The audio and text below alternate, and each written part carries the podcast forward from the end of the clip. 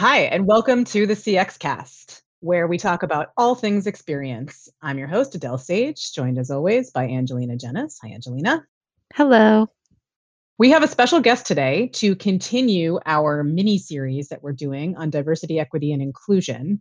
We're joined today by Maxie Schmidt, who's a V P and Principal Analyst on the Customer Experience Research Team. The question we're asking is, how do you identify that you have these biases by looking at your data? So we talked to Gina already, and we heard about how important it is to design experiences the right way. And so now we're following up with this conversation with Maxie. So welcome, Maxie. We're excited to have you. Thank you. Thank you very much. So let's dig into this question. H- how do you figure it out? If you want to have inclusive experiences, you need to find out if they are inclusive, right? And it seems like data from a measurement program, a voice of customer program would be a great way to go.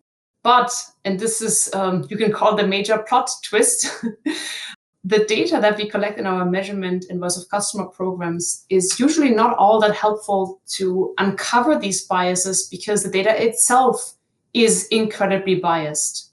Just think about the fact that eighty-nine percent of C X pros we had recently in our survey on customer experience measurement programs. So eighty-nine percent of these C X pros say that their programs rely on email surveys. Now, that introduces a major age bias, for example, right? Introduces a bias towards people who do not have any physical or mental challenges that would prevent them from filling out an email survey. So you can see how the way that we collect data in a voice of customer or customer experience measurement program is actually not useful to figure out these biases because the data itself is biased. So are there any biases that you can use the data that you have to help you find? Yeah, so for example, when you have data, you can, of course, cut survey responses or look at open comments, which is are two of the most common sources that people use. You can cut this data by, by age, by income, by region. Sometimes you get uh, from a zip code, right? You might, for example, get some sense of in what kind of communities people are living in. You can do that, but already that requires you to have a lot of information about customers from your customer profile data that you then need to be able to bring into the survey to be able to cut your survey data. So what is the E-score for somebody who lives in Rochester uh, versus the E-score for somebody who lives in Westchester, like one community being normal, one community being super, super rich, right? So that is something that you can do with the data you have, but you're leaving people out, right? So you're leaving people out who are not responding to your surveys. And that's why I've been advocating, not, that's not the only reason, but that's one of the reasons I've been advocating to expand the kind of data that you use for an voice of customer or measurement program. So for example, if you were to look at uh, a call center interactions, if you take a survey, you get at what, five percent of people that actually call, you get only those people who are willing to do an email survey that have a computer that have the time because they don't have three jobs and so on and so on, right? If you were to look at the transcripts and the recordings of these calls, you now have a representation of one hundred percent. Let's make it eighty percent, if not all the recordings are good, but of eighty percent of the people who have called you. So you get a much better sense of what people across the whole spectrum think. You still need to have a customer profile data to know what those people are and where they're from, right? But that's that's the one thing that might make sense in that case is that you expand the data to include more interaction data as opposed to just surveys. There's a great analogy right now during the pandemic because states like West Virginia are realizing that a hotline is still the most effective way to answer questions about COVID and to get people signed up for vaccines, schedule vaccines.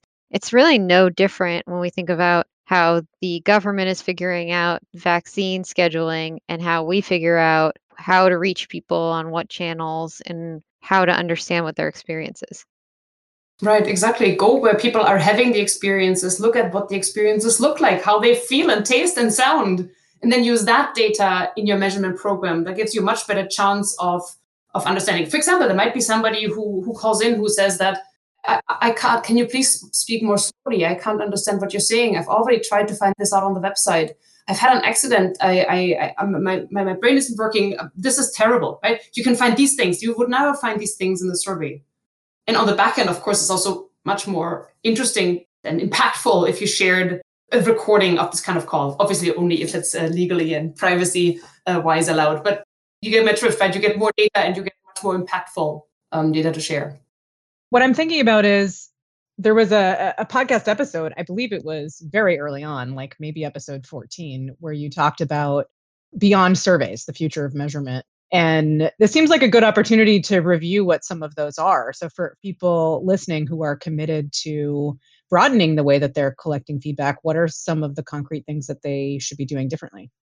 Yes. So I'm going to think about this depending on the kind of level of measurement. Okay. So one level of measurement is I measure after a call, after a website visit, after a store visit, how good the experience was, right? Transactional measurement is what most people call this.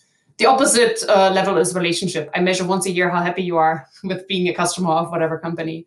At the transactional level, there's lots of ways to go beyond surveys.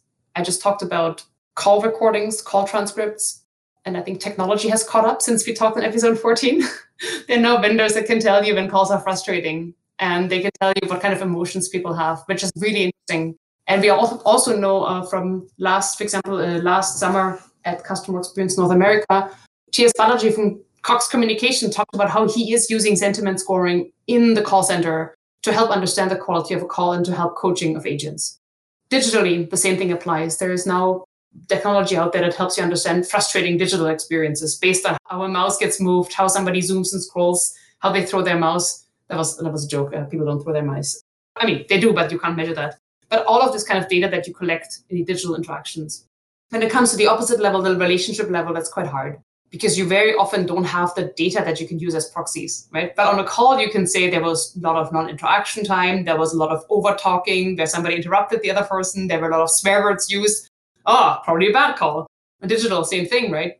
But for the relationship, often we lack the kind of data. So if you want to go beyond surveys, I suggest to start at that transactional level to try to replace transactional surveys for phone calls and for digital experiences specifically.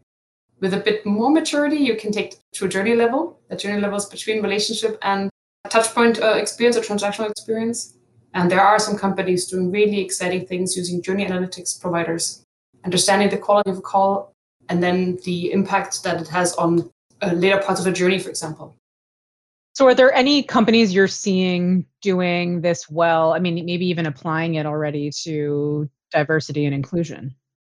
This is interesting to me, as we talked about our conversation, is that I don't get that question at all from people. I get often the request that people want to be better at understanding the overall experiences, which I think has a diversity and inclusion angle to it, because they're trying to understand the experience of more customers. They're trying to combat their low response rates. But I don't think that people are yet thinking about it in terms of inclusion, which I think is a huge opportunity. It's a huge opportunity to explain why it's the right thing to do to go beyond surveys, because surveys are not inclusive enough. So for those people who haven't yet been able to make a case for going beyond surveys to measure customer experience, if they work in a company that cares about diversity and inclusion, this could actually be a huge game changer in how you make that argument, why it makes sense to analyze the data from calls, analyze the data from digital experiences or from journeys in order to get more broad feedback and data about customer experiences. So when you suddenly get an influx of calls, you'll know it's because of this incredible podcast, right? I hope people will start to ask me about this seriously, because it's a, I think it's something that we as people in customer experience are naturally drawn to. But naturally, people who like justice and uh, fairness, we just need to remind ourselves uh, that this is something we can actively uh, embrace and actively even even use. If, if I say this in a in a bit of a cynical manner here, but I think also, we want to understand customers. That's why we're running these V O C programs, and we want to understand them authentically, right? So doing this kind of work to make sure that we're really looking at the full customer base is important, and I think will make our work that much more fulfilling. Exactly. And back to Gina's point, if these experiences really great for people who have challenges, be it physical or mental challenges, chances are that we're creating better experiences for everybody mm-hmm. who are related to them, not just all the other people with the same challenges, but everybody who now gets to have an easier experience, which, Angelina, goes back to your notion about the vaccine, right? Yes, if eighty-year-olds can schedule their vaccine, then chances are fifty-year-olds can too. And I'm not being ageist now, but we see that the challenges with using just a link definitely are way beyond. There are people who in their fifties who have the same challenges, maybe because they hold down three jobs and have three kids at home or because they have other challenges, right? The idea that we can understand more fully is is really quite exciting. We talked to Gina about designing experiences in the first place that are inclusive. How do you use your data to know that it's working?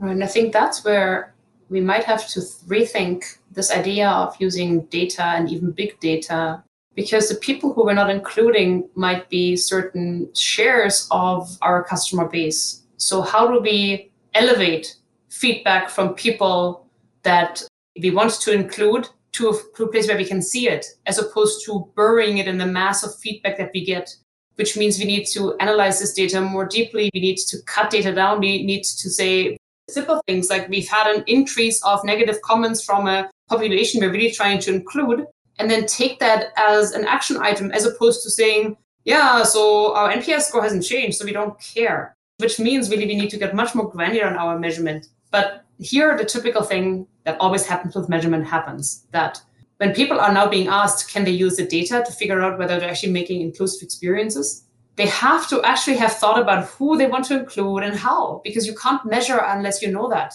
And I'm going to put it to you that most people haven't thought that far. I don't mean this in an offensive way, but it's just that often when we talk about measurement, we find that people aren't quite sure what it is really that they're looking for. So who are these groups you want to include? Because if you want to reach them, you need to first define who they are, right? If you do your design work well, with Gina's help, then you're probably a step further. But potentially your ability, your inability to use data to find these groups and what their experiences are like might lead you to the bigger conclusion that you haven't really defined these groups well yet. And that's why you can't find them. Angelina, is your, is your head exploding as mine is at the moment? Yeah. Well, I was just thinking a lot of people feel like there's too many groups and they're trying to prioritize who they deem most important to the business. And then that ends up leaving out people. So it's just interesting to think about how to strike a balance there. The way to do that is that, for example, you, you say that in the first six months of this year, we're going to focus on this segment of highly valuable customers and on this other group of customers that we want to include. You don't need to do this for all the customers at all times, right? That's the first thing, if you have to do a lot of manual data analysis. If you have programs in place that can give you patterns, though, anomaly detection, for example, in transcripts of calls, for example, in kind of open comments, then you can also say, hey, if you're having certain groups that we tag, we just tag them as a matter of course in our customer database. And if we see certain feedback patterns emerge from these groups that we haven't seen before, we pay attention to them, right? So it depends on how manual or how automated your measurement is and whether you have these pattern detection or not. But Angelina, that still means that you might have fifty patterns that come up in one month. And then we go back to having to decide who you're focusing on. Well, makes a lot of sense. Thanks, Maxie. We've got a lot to think about. Really appreciate having you join us. Please, if anybody has thoughts or ideas, uh, feel free to come back to us. We'd love to hear your diversity and inclusion efforts on when it comes to measurement and feedback.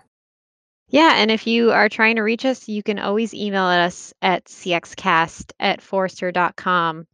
Thanks for joining another episode of the C X Cast. Until next week, bye for now.